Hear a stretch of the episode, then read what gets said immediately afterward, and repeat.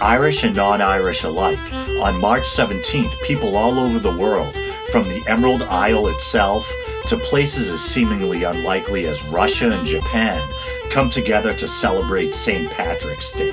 Officially made a feast day in the early 17th century, St. Patrick's Day is both a cultural and a religious holiday. It's both a commemoration of Christianity's arrival in Ireland and the celebration of Irish culture and identity in general. But who is the man behind the holiday? Who is Patrick? Although some of the dates regarding Patrick's life are still called into question, it's generally accepted that he lived during the 5th century AD or Common Era. And ironically, he wasn't Irish.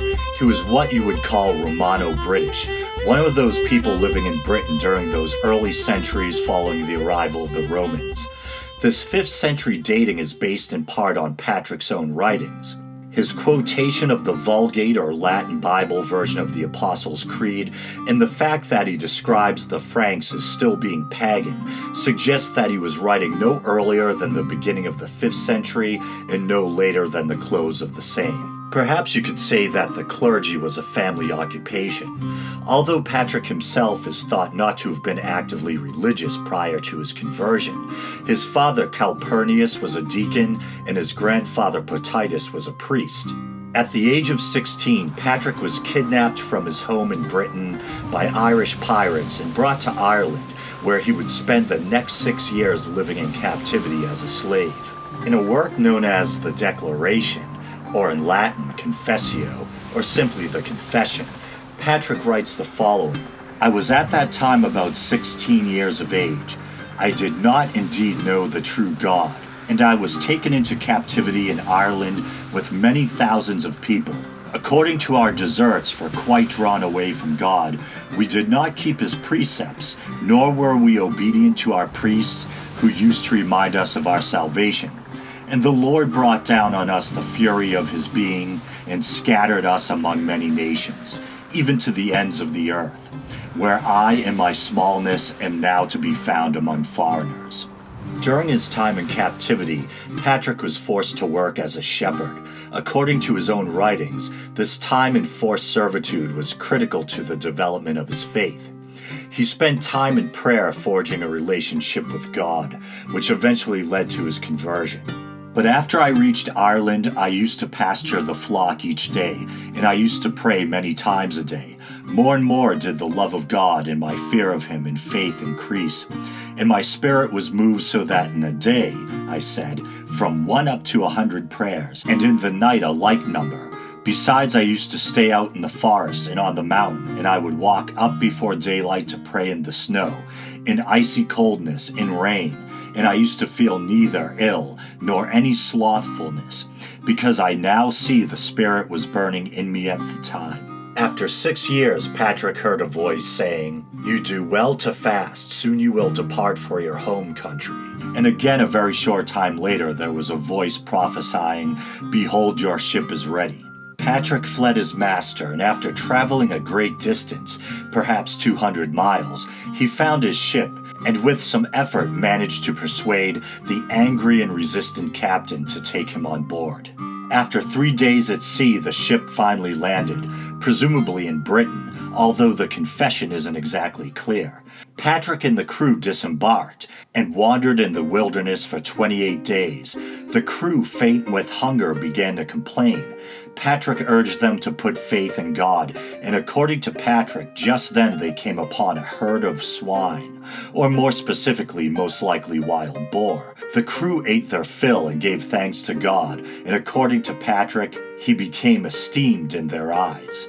Unfortunately for Patrick, according to his own account, he soon found himself captive once again. The passages describing his second stint in captivity are rather brief, but they do tell us that this time he was held for a relatively short period of two months in comparison with the long six years he had previously endured. Upon once again regaining his freedom, Patrick, now in his early 20s, finally managed to return back home to his family they urged him not to stray from them. But after several years of studying Christianity, Patrick received a vision calling him back to Ireland. I saw a man coming, as it were, from Ireland. His name was Victoricus, and he carried many letters, and he gave me one of them. I read the heading, The Voice of the Irish. As I began the letter, I imagined in that moment that I heard the voice of those very people who were near the wood of Falkland, which is beside the western sea, and they cried out as with one voice, We appeal to you, holy servant boy, to come and walk among us. One theory is that the mysterious Victoricus may have been a vision of Saint Victricius, a bishop who purportedly visited Britain in the late 4th century. Victricius was an interesting figure in his own right. He was the son of a Roman legionnaire, and he himself served in the Roman army too. After converting to Christianity, however, he refused to remain in the army. He was flogged and sentenced to death, but somehow managed to avoid execution. So, acting upon his vision, Patrick returned to Ireland, this time not as a slave, but as a cleric and a missionary. Tradition holds that his landing spot may have been Wicklow, at the mouth of what is the modern day River Vartry, possibly the same port through which he fled Ireland six years prior. Tradition also holds that the locals weren't exactly welcoming, and so Patrick had to seek a landing place further north, among some islands off of the Skerries coast. The one on which he landed became known as Innis Patrick, or the island of St. Patrick. After resting a number of days, Patrick moved into the mainland, where he set about dedicating sanctuaries and converting pagans. According to the confession, Patrick claims to have converted many thousands. He ordained priests to run the new Christian communities. He converted the sons of chieftains and sometimes made nuns of wealthy women, even against the wishes of their families. At one point, he found himself standing trial facing accusations from fellow Christians. The Confession of St. Patrick isn't exactly clear on the nature of the charges, but they may have had something to do with financial impropriety. Although Patrick states that he did not accept payment for performing baptisms nor ordaining priests, and that he even returned gifts given him by wealthy women. It seems that Patrick's refusal to accept gifts may actually have been part of the problem. Supposedly refusing gifts put him outside the legal protection granted by the normal bonds of kinship and affinity. Another source of information regarding the life of Patrick is a document known as A Letter to the Soldiers of Coroticus.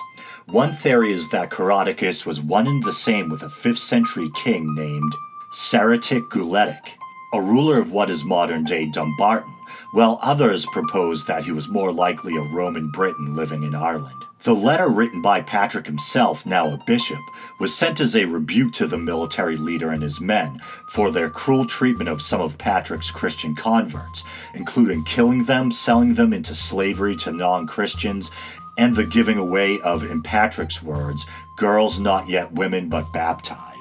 Soldiers whom I no longer call my fellow citizens, or citizens of the Roman saints, but fellow citizens of the devils, in consequence of their evil deeds, who live in death after the hostile rite of the barbarians, associates of the Scots and apostate Picts, desirous of glutting themselves with the blood of innocent Christians, multitudes of whom I have begotten in God and confirmed in Christ.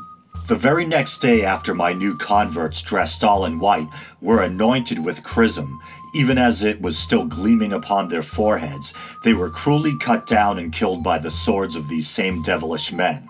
At once I sent a good priest with a letter. I could trust him, for I had taught him from his boyhood. He went accompanied by other priests to see if we might claw something back from all the looting. Most important, the baptized captives whom they had seized, yet all they did was to laugh in our faces at the mere mention of their prisoners. It should be noted that some think that Patrick's sending of this contentious letter may have had something to do with how he found himself on trial, as previously mentioned. The Picts mentioned in the letter to the soldiers of Coroticus were ancient tribal peoples from parts of modern day Scotland. Specifically, the southern Picts may have been ministered to by a figure known as Palladius. Palladius is at the center of something known as the Two Patricks theory.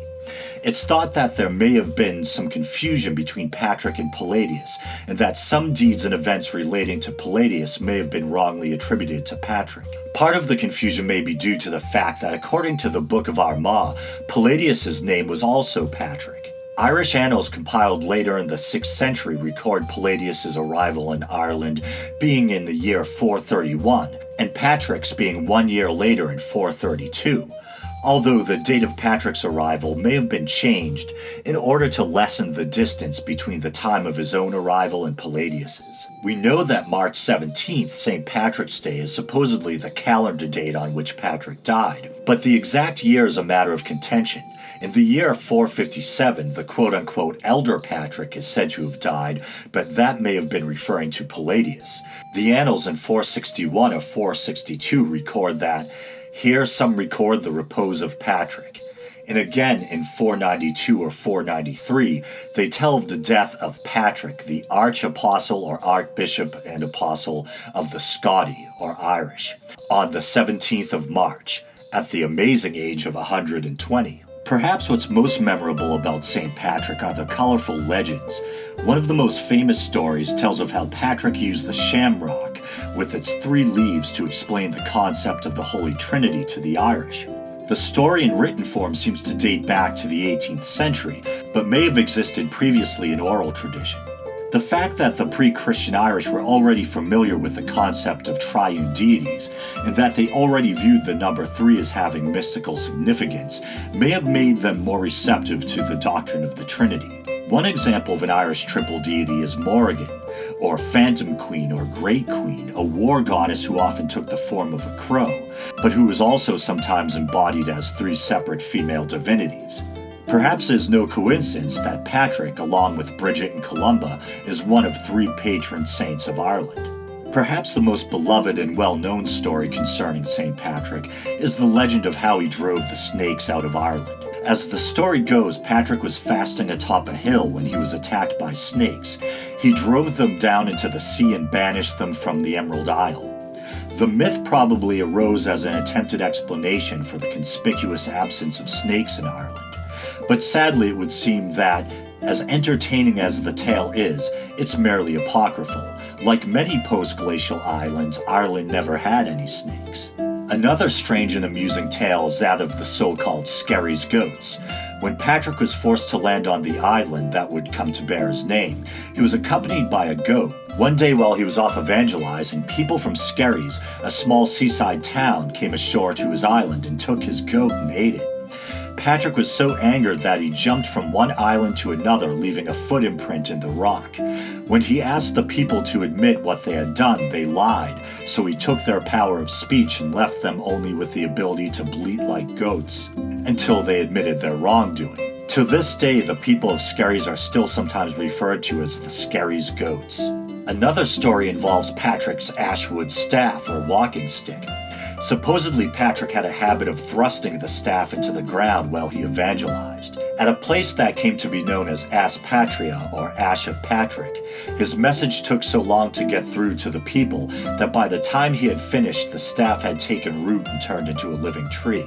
There are three relics of Patrick connected to an old legend. Supposedly, Columba, or Columbkille under direction of an angel, unearthed three artifacts from the tomb of St. Patrick about 60 years after his death. One was St. Patrick's Bell, also known as the Bell of the Testament. Columbkille sent the bell to Armagh. On a side note, Patrick is said to have been the first bishop of Armagh. Another famous bishop of Armagh is Bishop James Ussher, born in the 16th century and famous for trying to calculate the age of the earth by adding up the genealogies in the Bible. Today, the Bell of St. Patrick resides at the National Museum of Ireland. The other two relics were Patrick's goblet, which was sent to Down, and the so called Angel's Gospel, which Columbkille kept for himself. By the 7th century, Patrick was already considered a revered patron saint of Ireland. For most of the first millennium, sainthood was bestowed on a local level, so Patrick has never been officially canonized by a pope, but he is still widely revered by various sects, including Catholics and even English speaking Orthodox Christians living in Ireland, the UK, and the US. Despite the lack of official canonization, Patrick is also considered to be a quote unquote saint in heaven and is included in the list of saints.